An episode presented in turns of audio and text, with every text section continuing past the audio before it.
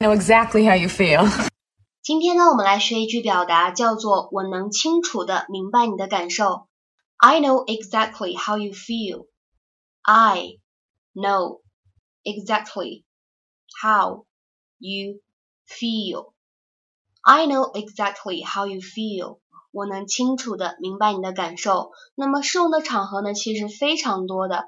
当比如说你的朋友碰到问题的时候，你能够明白他那种难受的感觉，你可以用这样的句子去安慰他；或者说在寻找共同话题的时候呢，也可以使用这样的句子。